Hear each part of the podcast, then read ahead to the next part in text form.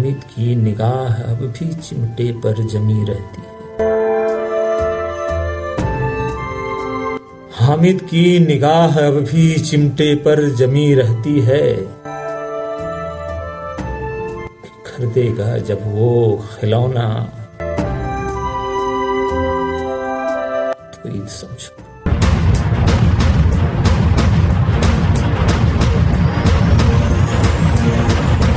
नमस्कार। आपका होस्ट और दोस्त मनोज मान।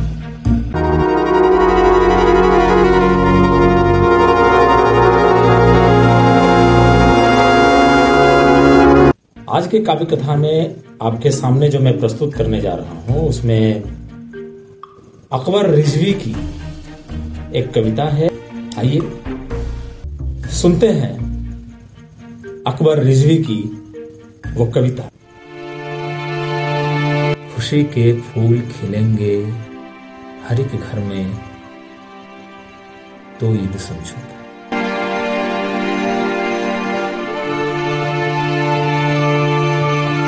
खुशी के फूल खिलेंगे हर एक घर में तो ईद समझूँगा। धनक के रंग बिखरेंगे। धनक के रंग बिखरेंगे जब हर एक घर में तो ईद समझूँगा बुलबुले गाती नहीं हैं। बुलबुले गाती नहीं है अभी कोयल कूकने से डरती। बुलबुले गाती नहीं है अभी कोयल कूकने से डरती है। जब सर से उतरेगा ये खौफ मंजर समझो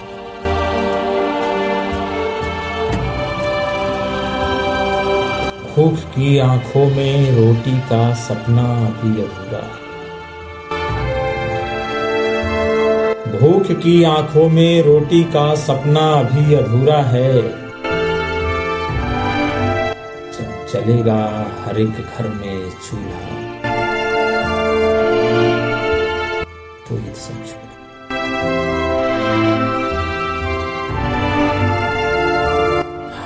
की निगाह उठी चिमटे पर जमी रहती। है हामिद की निगाह अब भी चिमटे पर जमी रहती है। खरीदेगा जब वो खिलौना। तो ईद समझो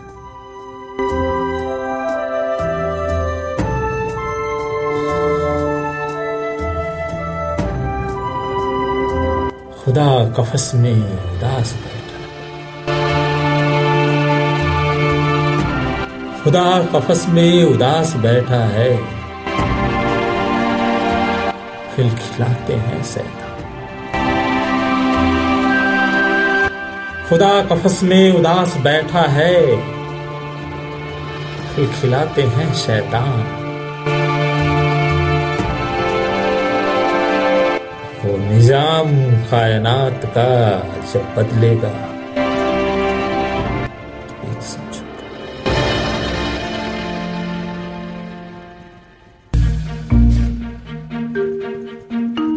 भूल कर नफरत हदावत रंजो गम शिकवे किले।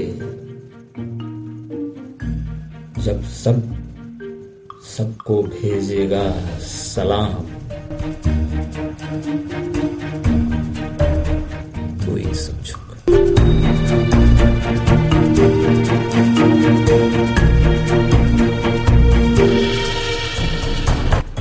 ये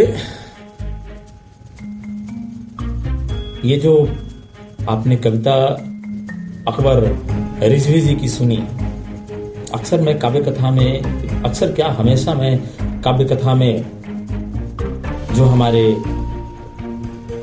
लोग होते हैं, उनके बारे में हम आपको बताते हैं और मैंने बहुत कोशिश की इनके बारे में जानने की, लेकिन मुझे कहीं कोई जानकारी नहीं मिली। ये कविता जो मुझे मिला, वो बिहार के एक रंग कर्म को समृद्ध करने में अपनी जितनी हो सके उतनी कोशिश करते हैं, जो आप सब लोग जानते हैं, ज़्यादातर लोग जानते हैं। कम से कम उत्तर भारत रंगमंच के हिंदी पट्टी के लोग तो जानते ही हैं। शैलेंद्र पांडे जी। जिन्हें हम डॉक्टर साहब के नाम से भी जानते हैं। उनके व्हाट्सएप स्टेटस पर इसकी कुछ पंक्तियाँ लगी मैंने देखा तो मैंने तुरंत उन्हें मैसेज किया कि, सर, मुझे ये पूरी कविता चाहिए। फिर जब कविता आया और नीचे देखा कि उस पर अकबर रिजवी लिखा हुआ है तो फिर मैंने उनसे पूछा तो उन्होंने बताया कि मुझे भी नहीं मालूम है।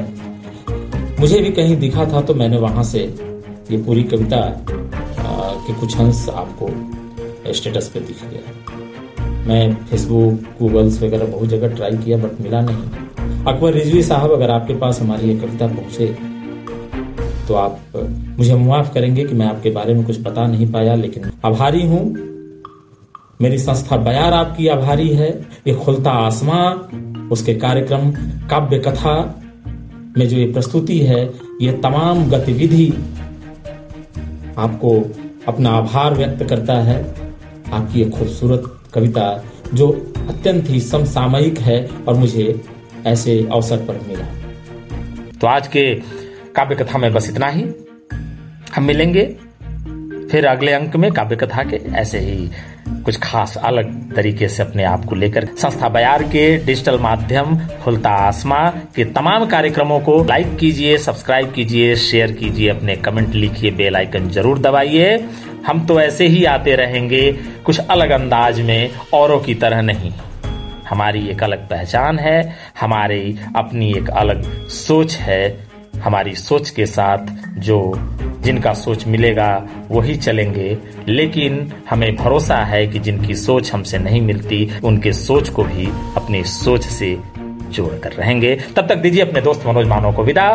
नमस्कार।